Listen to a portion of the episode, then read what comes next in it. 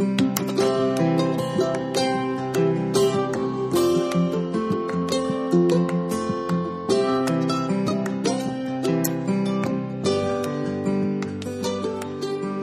we go. This is Michael and Dana here for the first episode of the Love Like This podcast. Merry Christmas, everybody.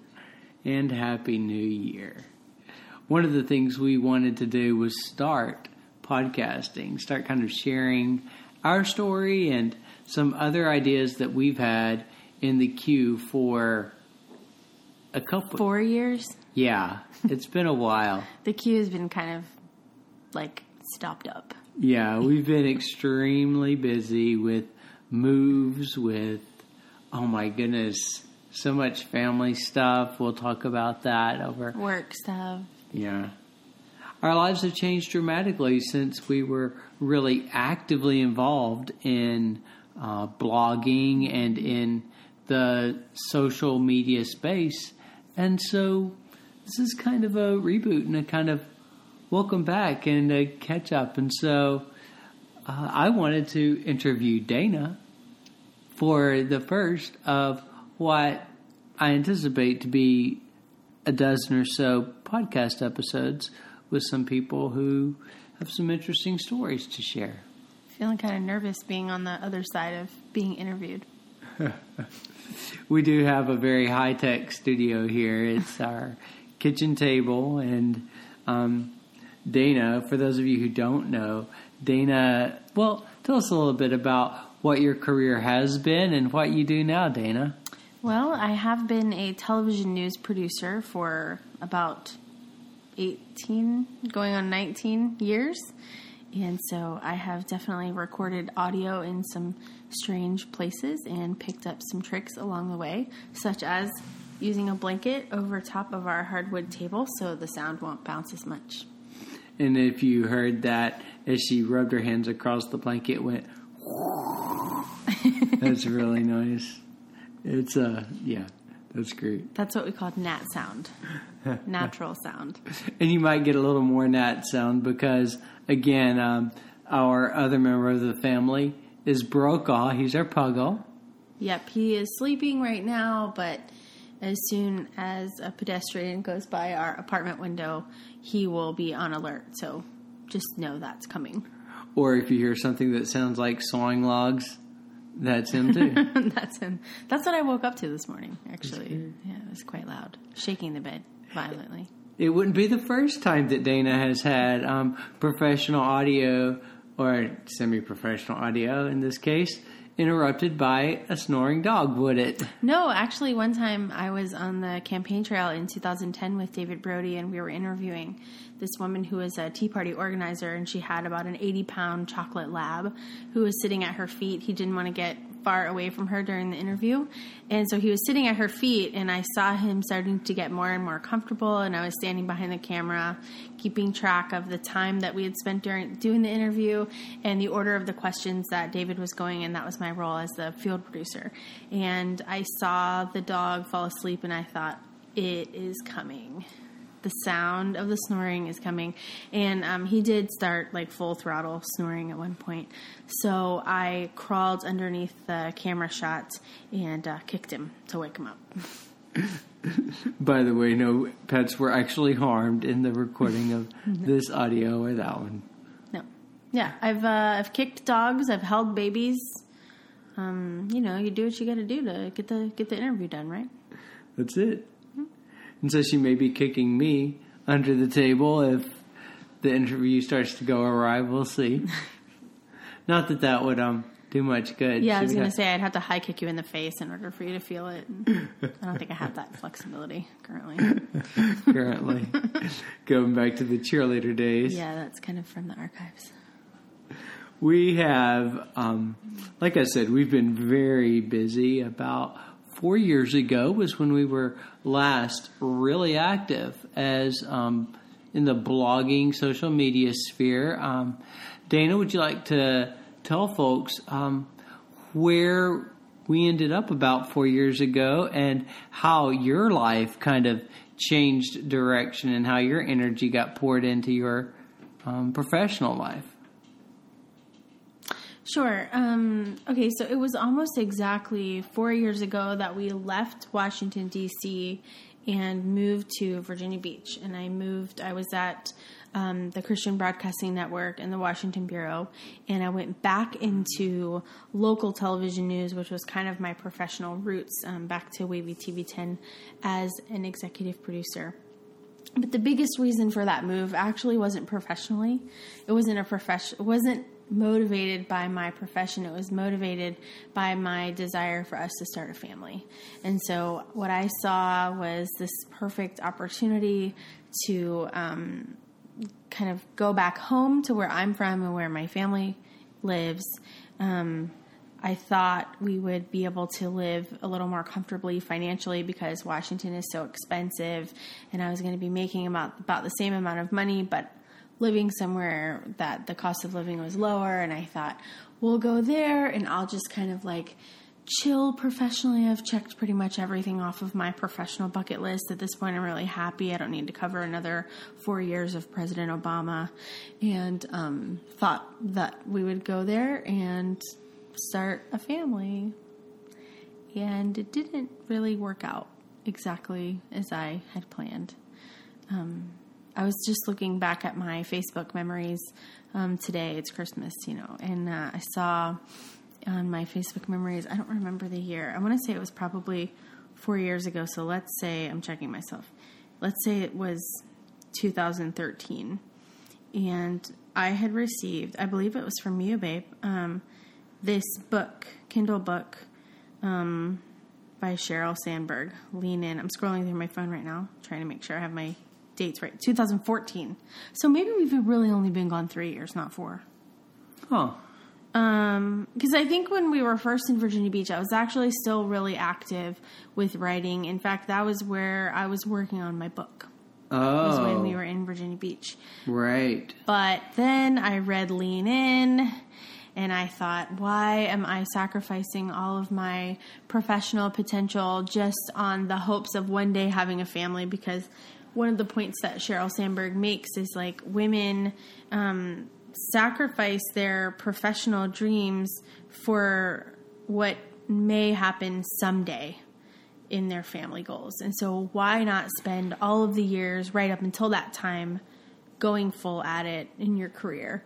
And I started to have this thought of like, well, maybe maybe I could grow even further, or maybe I don't have to have one or the other. Maybe there's a way, maybe there's a path that I could, you know, really grow into leadership professionally and also be a wife and a mom. And um, anyway, I, I forgot what I was saying. Well, as Dana turns down the gain just a little bit, I'm still learning this. We were going toward the direction of what led us out of this way. So you were going as toward your professional space and our goals changing, our life goals changing.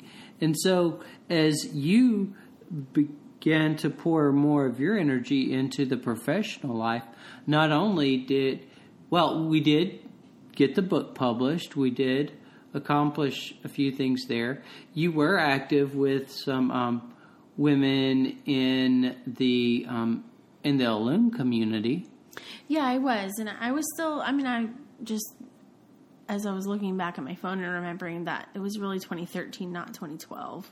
That 20, 2013, and I think that whole year I still was really still in that creative space. I was still writing regularly. I had a writing coach at one point. I was working towards a book proposal, um, towards getting an agent, that kind of thing. And I remember all of that seeming possible, like it was pretty close. Um, but then I had an opportunity professionally that I just didn't feel like I could turn down. And I remember tabling all of the work I had done that at that point on the book, like book to be published. Like we did an ebook together, but I'm talking about a like an actual book through a traditional publisher. Um, and I I had worked on that quite extensively with um, a writing coach named Chad Allen, um, and some had some pretty good support. Um, and that was looking like it was actually possible, and that still is a life goal. It still is a big dream of mine to to publish a book. But I remember um, my dad getting really sick. That happened the day after Christmas that year. Um, and also then, um, you know, having the opportunity through a company merger um, to really rise up in leadership and move from kind of being a mid level manager to being a senior level manager. And I didn't want to miss that opportunity. And so that took us to Myrtle Beach. Myrtle Beach, y'all. Yeah, we moved to random Myrtle Beach, South Carolina.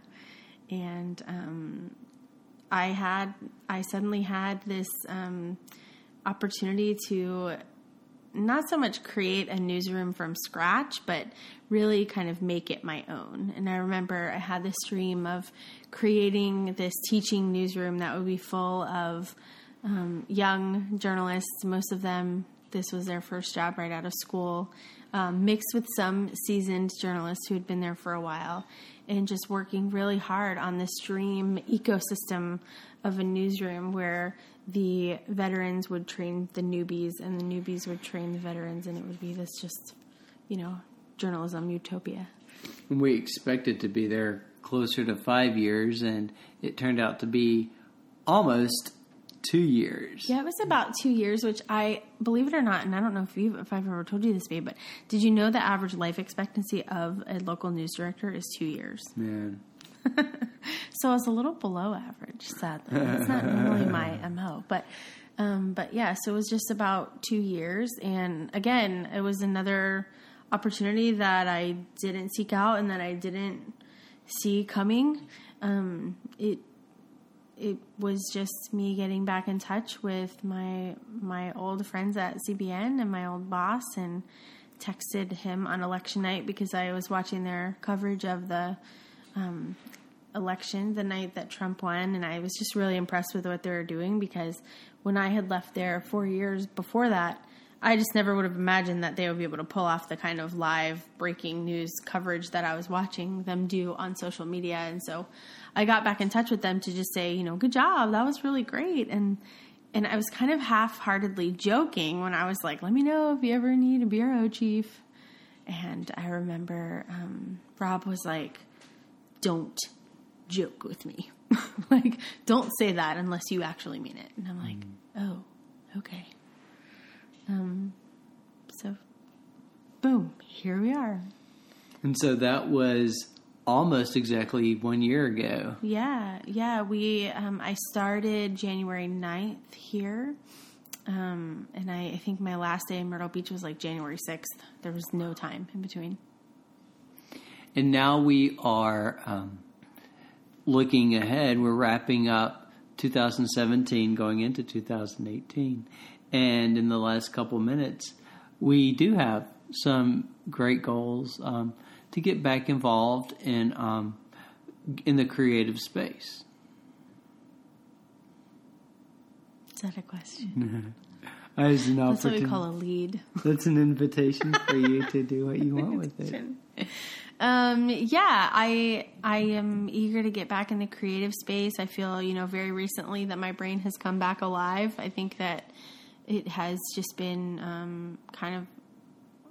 Uh, I don't want to be overly dramatic, but pretty painful last couple of mm-hmm. years. Just infertility and loss and losing my dad and things like that. And I think I just really didn't have the mental capacity to be creative and to um, I mean, I think about I think the thing about creativity is like if you're doing it for yourself, then you have the energy for it. But I think that if you're doing something creative to serve other people, that that takes energy, and that was where I didn't have the energy because I never stopped writing. I have journals upon journals where I poured my heart out and wrote things and learned things and grew spiritually and all that. I just didn't have the space to give to anybody else, and that's where I feel like the light is kind of coming back on now. So what does what does that look like exactly?